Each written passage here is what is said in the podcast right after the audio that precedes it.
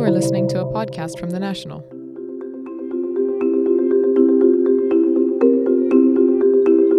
The red sided ship stood out clearly from the deep blue waters of the Gulf of Oman.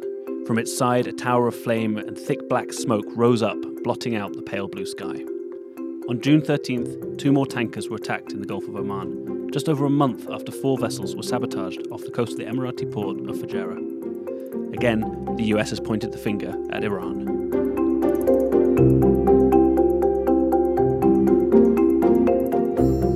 This is Beyond the Headlines. I'm your host, James Haines Young, and this week we're revisiting the ongoing tensions in the Middle East to ask Is Iran blowing up tankers in the Gulf, and why?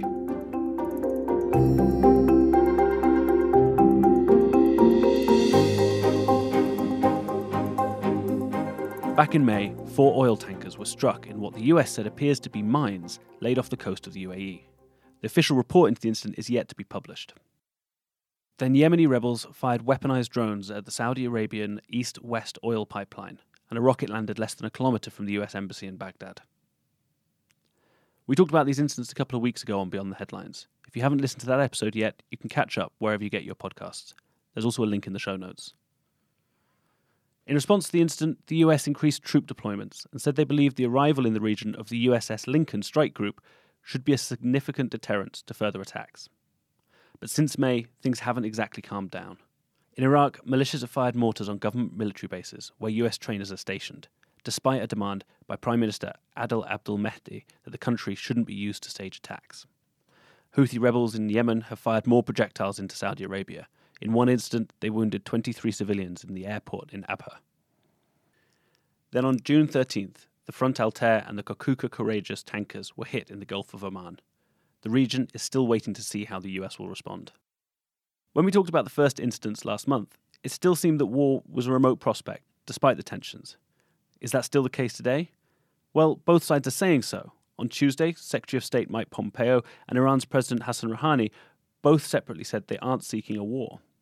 But within hours, President Donald Trump called Iran a nation of terror. Neither side, it seems, is coming to the table, and neither side is backing down. It's worth noting at this point that there's been no formal investigation released into the June 13th attacks, and with Iran denying that it was involved, there is still the possibility that it wasn't them. But in the last week, we've spoken to dozens of officials, experts, and analysts, and almost all of them are working under the assumption that it is Iran, if for no other reason that the US will be treating it as such, and their response, when it comes, will be directed towards Tehran. The attacks also come with all the hallmarks of Iran. We'll get a bit more into that later, but they are the most likely capable actor in the area that could have carried them out. First, though, we're going to speak to Jennifer Gnana, the National's energy correspondent, who's been looking at the fallout of the bombings on oil markets. She'll tell us why the Gulf of Oman and the Strait of Hormuz, the narrow dogleg channel that's the only way into and out of the Arabian Gulf, is such a vital shipping lane. A bit later, we'll also be joined by Dr. Aniseh Bassiri Tabrizi, a research fellow on Middle East security at the Royal United Service Institute in London, to tell us a bit more about what the current US Iran tensions mean and what their origins are, as well as where that takes us. But first, here's Jennifer. So, the Middle East accounts for nearly 34% of global crude production, and the Straits of Hormuz carry around 30% um, of the crude traded globally. So, that's around 18.5 million barrels per day. Uh, so it, it is a choke point. It is the biggest choke point in the world. The others are Malacca, which is 16 million barrels per day, and Suez and Sumed and Bab el Mandeb. Now, the Straits of Hormuz have they, they've always been you know very geopolitically sensitive because you have two big producers, Saudi Saudi Arabia on one side and Iran on the other. All the big producers in the Middle East and all the big OPEC producers uh, use the Straits. So you have Kuwait, Iraq. Uh, they all use the Straits of Hormuz to transport oil um, as well as the UAE. Um, so it, it is a fairly significant choke point, and it, it is one of the most critical routes for some countries uh, to transport uh, their crude uh, through, um, you know, you know, through the sea. For for instance, for Iraq and Kuwait, it is it is one of the few options they have apart from uh, land transportation. Uh, so it is a critical choke point for Middle East crude. While the recent attacks are some of the most serious incidents to hit the Straits for decades, Iran has long said that it could shut down the channel if it's barred from exporting oil. Iran's threats to close the Straits of Hormuz have always been uh, viewed as an empty as empty threats, uh, but this has changed since last year when the Trump administration um, decided to drive down Iran's oil exports to zero. So there is a chance that Iran might engage in a more provocative way uh, with you know uh, in terms of its threats and, and actions in the Gulf. Watching these events unfold, especially the dramatic images of the Kokuka Courageous on fire, it can feel pretty tense. But Jennifer says that the markets haven't seemed to be spooked yet. Or there has been no indication in the markets and by analysts observing the markets that this will be a long term uh, situation, unless, of course, I, mean, I, think the rhetoric in the region and the geopolitical tensions are high, but in terms of, of the supply in the market, the supply remains high. Inventories, crude inventories remain uh, fairly high, and OPEC and the alliance that is undertaking a correction in the markets will be meeting end of the month, the beginning of next month, to discuss, uh, you, know, you know, drawing down of the global inventories. So the sentiment in the markets remains bearish. Crude prices have remained low; they actually fell to the lowest in six months in the beginning of June. So when these attacks happened exactly a month after the the earlier um, attacks off the coast of Fujairah and in Saudi Arabia, prices climbed up by three dollars. Uh, but it's, it's, it seems like a short term uh, spike. Uh, there's been no geopolitical risk premium priced into the markets, and it's likely that this price spike will only be a short term uh, effect seen in the markets. So, how do markets price risk from thousands of miles away on stock exchanges in places like London, New York, and Tokyo? The main thing, Jennifer says, is supply. Is the flow unpredictable? Is global demand not being met? And are tankers being sunk? All of these three are, for now, no. So investors seem to be saying it's business as usual. But things are vulnerable. Here's Jennifer on what the risks are. Saudi Arabia has an east west pipeline, which has approximately 5 million barrels uh, of, of transport capacity, and they can transport from the Red Sea coast if they choose to. So there, there are options uh, to use um, other means. But this was a pipeline that came under attack last month. So most infrastructure in the Middle East today seem, you know, they seem vulnerable. Uh, so the threats concerning both infrastructure and tankers, uh, you know, it, it, they've, they've become more vulnerable than before. But there has, again, been no actual disruption to supply. So unless we see that, and uh, unless we see a full-scale escalation, it's too early to say that the markets will move or we can see $100 prices again. There's also a major thing that she points out mustn't be forgotten – while the economic impact could be significant, the environmental damage of a fully laden tanker being blown up could be catastrophic for countries up and down the Arabian Gulf. Thankfully, that hasn't happened yet. It's not just a, f- in a physical threat to tankers, but it's also an ecological and th- threat to the whole region and, and marine life because you know it's it's it's also a significant area for fishing in in the region as well. But the environmental threat and oil security are just symptoms of a larger tension bubbling between the US and Iran. Dr. Tabrizi, the research fellow on Middle East security at the Royal United Service Institute in London, explains how posturing by both sides runs counter to what they're saying publicly. In general, I think uh, what we are seeing from both sides, it's uh, a tendency to deny any kind of uh, desire to escalate towards a direct confrontation. Uh, however, each side is also taking more and more deterrent uh, moves and steps that from the other side are perceived as provocative. Um, from the Iranian side, I think uh, this has been the case for the past month or so. Uh, they changed completely their calculations since the beginning of May after the oil waivers uh, and the nuclear waivers were suspended. And uh, since then, we have seen actually a pretty coherent uh, approach both on the nuclear front and uh, on the regional front in terms of having calculated responses that showcase that Iran is no longer happy with the status quo and with doing nothing in response to the U.S. policy, but also in a way that wouldn't really trigger any kind of retaliation from either the U.S. or the EU. Uh, and I think what we are seeing at the moment is that uh, both sides are backing on the fact that neither side wants escalation, but at the same time, the risk is that because of the fact that some of these steps are perceived as provocatory, uh, this will incur into some sort of miscalculation or indirect escalation that neither side really wants. Early on Thursday morning, a US drone was shot down by Iran. The US says it was hit over international waters, Iran says it was over their territory. While it's unlikely the US would start a war over a drone, after all, the main advantage of an unmanned aircraft is that the pilots are not at risk, it does highlight the possibility that there could be miscalculation. In the grand scheme of things, both the US and Iran are looking at a stalemate. Neither side wants to start a conflict, but neither side wants to back down either. Dr. Tabrizi says that the Trump administration's unpredictability is keeping Iran and the EU on their toes. Yeah, I think part of the reasoning in Tehran is uh, to try to understand what the U.S. would do and uh, uh, whether uh, to its action there would be an immediate reaction or not. So all eyes in Tehran are on what the U.S. Uh, would do.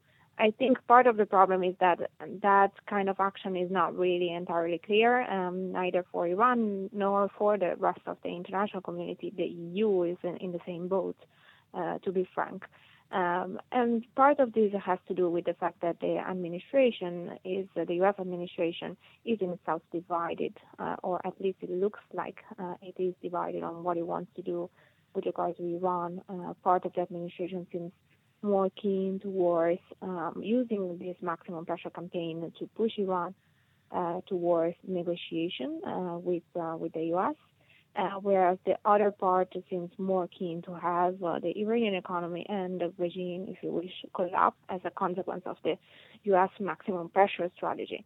And I think part of uh, the consequence of this division and confusion from the Iranian side is the rejection of any kind of uh, engagement, as we have seen last week with the visit of uh, the Prime Minister of Japan.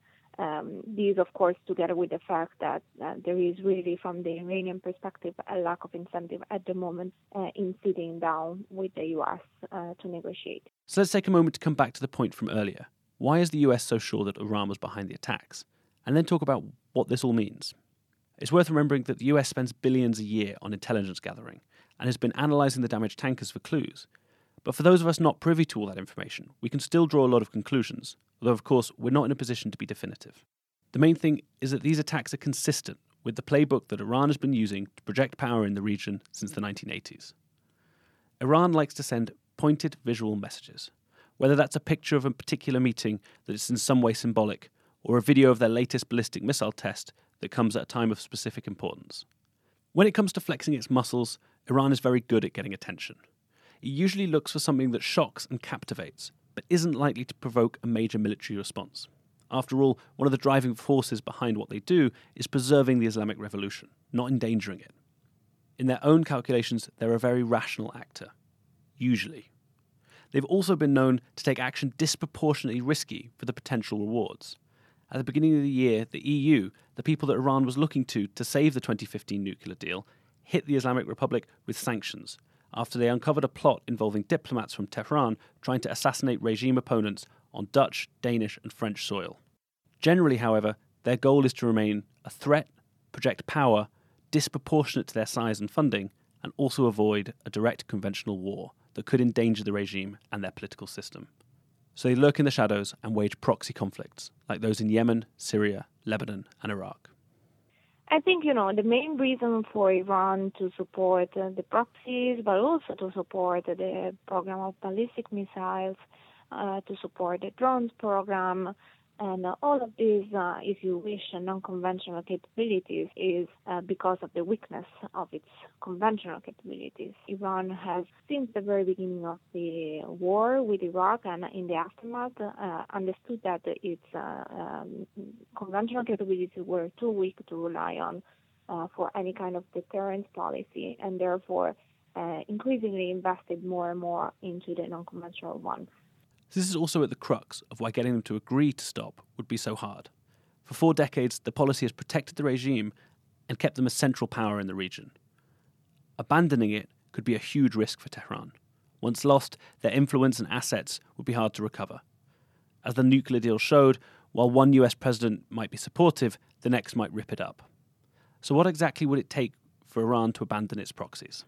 I don't think we could see Iran giving up these policies. I think for them to to feel like uh, they don't need it anymore, they would need an environment in which they wouldn't feel uh, there is any external threat uh, to their survival or uh, any uh, possibility of a direct or indirect attack uh, to Iran or to Iranian interests in the region.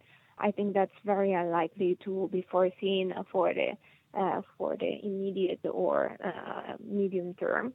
Uh, I think part of the reasoning behind the European engagement with Iran, uh, particularly on the nuclear issue, but also more broadly, uh, was to uh, progressively move, move, the Iranian thinking to a stage in which engagement it's in a place in which Iran doesn't really feel to have the need for a hedging nuclear capability, but also it doesn't really have to rely on this unconventional capability because it feels secure enough and it feels like there is not that kind of uh, unstable and uh, threatening environment within the region for, from the Iranian perspective that would uh, require them to have what they perceive as a defense capability.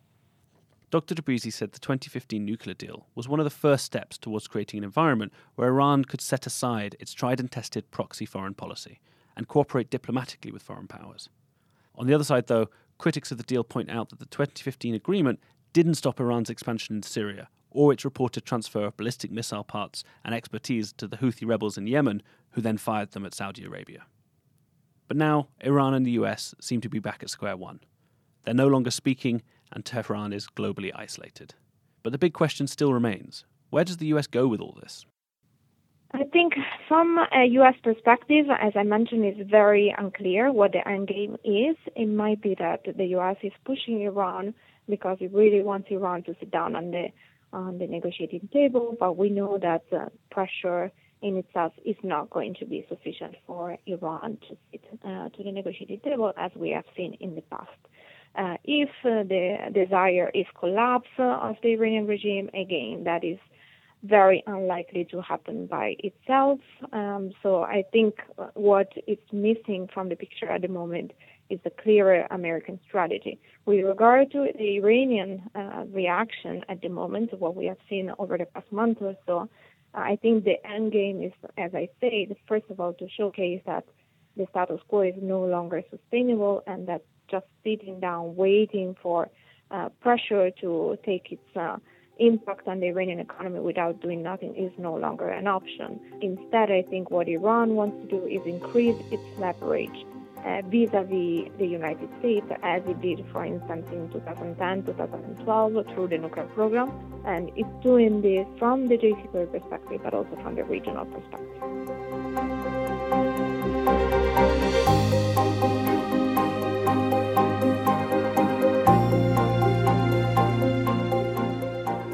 My guests, Jennifer Gnana and Dr. Aniseh Bassiri Tabrizi.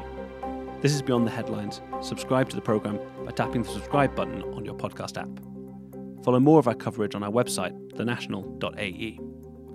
We were produced this week by Hannah Finity and Aisha Khan. I've been your host, James Haines Young.